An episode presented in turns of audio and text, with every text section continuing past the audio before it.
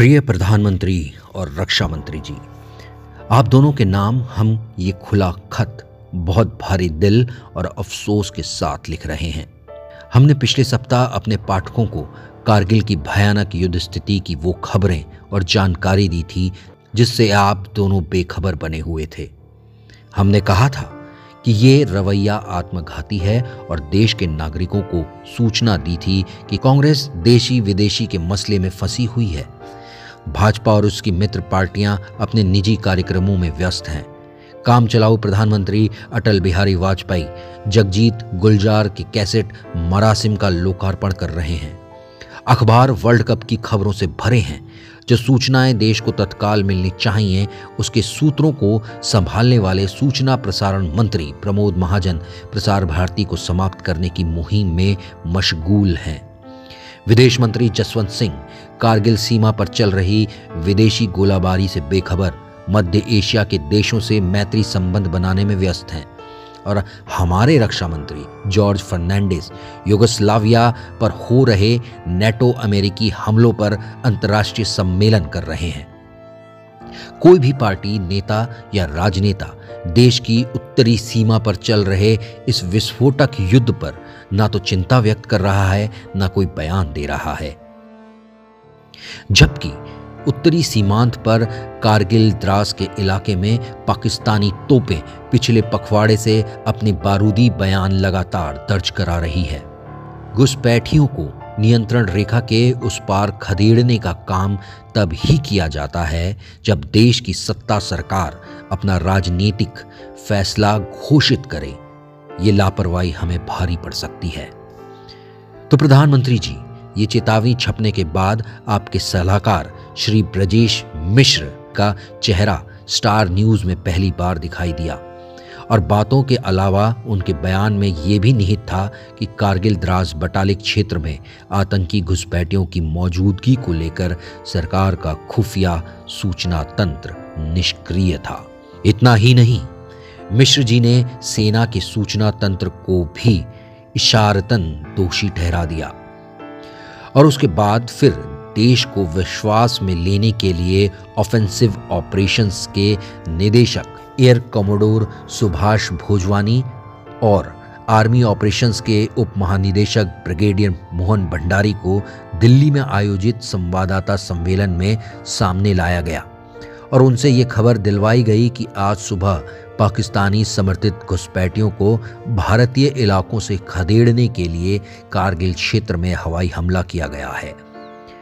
साथ ही भारत ने चेतावनी दी कि इस कार्रवाई में यदि पाकिस्तान ने हस्तक्षेप किया तो भारतीय सेना उचित उत्तर देगी। दोनों सैनिक अधिकारियों ने यह भी बताया कि हवाई अभियान के परिणाम स्वरूप घुसपैठियों को चारों तरफ़ से घेर लिया गया है। उन्हें हासिल होने वाली किसी भी तरह की, यानी राशन, गोला बारूद, घायलों के लिए दवाएँ आदि आपूर्ति रोक दी गई है। भागने के उनके रास्ते भी बंद कर दिए गए हैं। ये सब जानकारी सेना के गुप्तचर सूत्रों के हवाले से दी गई। यह भी बताया गया कि 160 पाकिस्तानी घुसपैठिए मार गिराए गए हैं। तो प्रधानमंत्री जी, ये तो आपके नैतिक पतन की पराकाष्ठा है कि जब आपकी सरकार गिराई गई थी तो दूसरे ही दिन आप देश की जनता को संदेश देने के लिए दूरदर्शन पर मौजूद थे। लेकिन जब उत्तरी सीमांत पर स्क्वाडन लीडर अजय कुमार आहूजा मारा गया, फ़्लाइट लेफ्टिनेंट निचिकेता अपनी जान को खतरे में डालकर क्षतिग्रस्त जहाज़ से कूदा। जब कारगिल क्षेत्र में ही वायुसेना का हेलीकॉप्टर क्षतिग्रस्त हुआ और चालक दल के चार सदस्य मारे गए, साथ ही सरकारी आंकड़ों की विश्वसनीयता संदिग्ध होने के बावजूद ये बताया गया कि हमारी सेना के 29 जवान मारे गए हैं। 128 घायल हैं। और 12 लापता हैं। तब इस देश को विश्वास में लेने के लिए और उसके संकट और दुख में शामिल होने के लिए आपको दूरदर्शन पे आने की ज़रूरत महसूस नहीं हुई। ये संवेदनहीनता की इंतहा है। और आपके ये रक्षा मंत्री जॉर्ज फर्नांडिस तो ऊल जलूल बयान देने में विशेषज्ञ बन चुके हैं। पोखरण परमाणु विस्फोटों को उचित ठहराते हुए उन्होंने चीन को दुश्मन नंबर एक घोषित करने में देरी नहीं की थी और अपनी गुप्तचर सूचनाओं का हवाला देते हुए उन्होंने यहाँ तक कह डाला था कि चीन ने भारत के विरुद्ध तिब्बत में परमाणु मिसाइलें तैनात कर रखी हैं।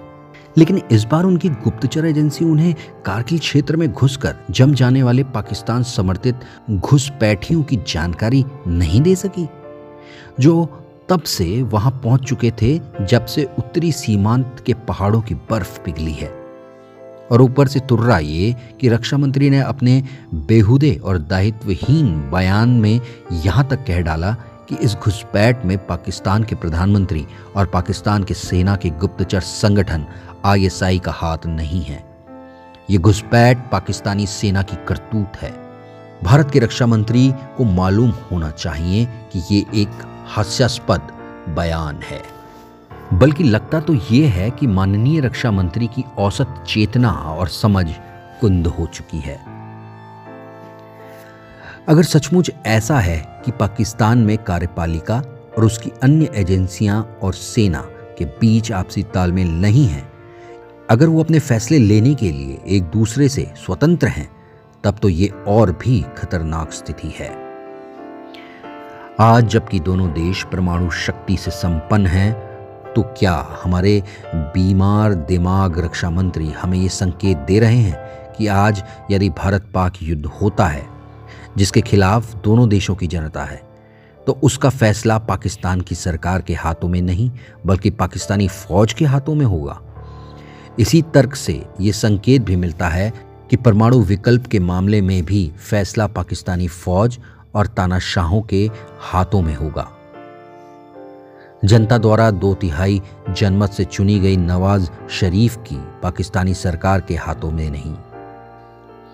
इतने ऊल जलूस तर्क रहित दायित्वहीन बयान और विश्लेषण यदि देश का रक्षा मंत्री दे सकता है तो दोनों देशों की अमन पसंद जनता को उसका भगवान या अल्लाह ही बचा सकता है।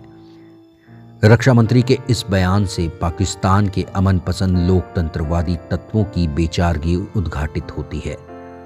और भारत के लोकतंत्रवादी तत्वों का ये बयान दिग्भ्रमित करता है। दोनों तरह से, दोनों देशों के लोकतंत्रवादियों का अहित करता है। शैतानी चतुराई से भरा ये बयान संभव सत्याभास पैदा करके पाकिस्तानी सेना को नक्कू बनाता है और बिना कहे ये कहता है कि इसका सामना और मुकाबला सैन्य शक्ति द्वारा ही किया जा सकता है, क्योंकि पाकिस्तान की मौजूदा सरकार का कोई अंकुश अपनी सेना पर नहीं है।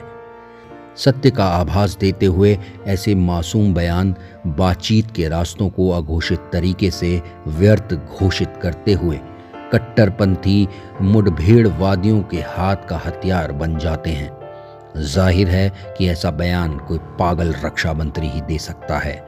और यदि वो पागल नहीं है तो निश्चय ही महाधूर्त है। तो आप इतना तो कीजिए कि सेना का साथ दीजिए। और सेना के जो पराक्रमी जवान और वायुसेना के जाबाज पायलट अपनी जान दांव पर लगाकर देश की रक्षा के लिए कटिबद्ध हैं, उन्हें आपकी लापरवाही की कीमत अपनी कुर्बानियों से न चुकानी पड़े। आप लोगों के पैर में आई मूछ तक का इलाज देश के खर्चे पर विदेशों में होता है। जो 128 सैनिक घायल हुए हैं, उन्हें विदेश भेजना तो संभव नहीं होगा, पर देश में ही अच्छे से अच्छे अस्पतालों में उनके उपचार की व्यवस्था की जाए। भटिंडा के शहीद स्क्वाडन लीडर अजय आहूजा की अंत्योष्टि हो गई। वहाँ तो आप और आपके रक्षा मंत्री संवेदना प्रकट करने पहुँच नहीं पाए। क्योंकि आप दोनों ही बहुत व्यस्त हैं।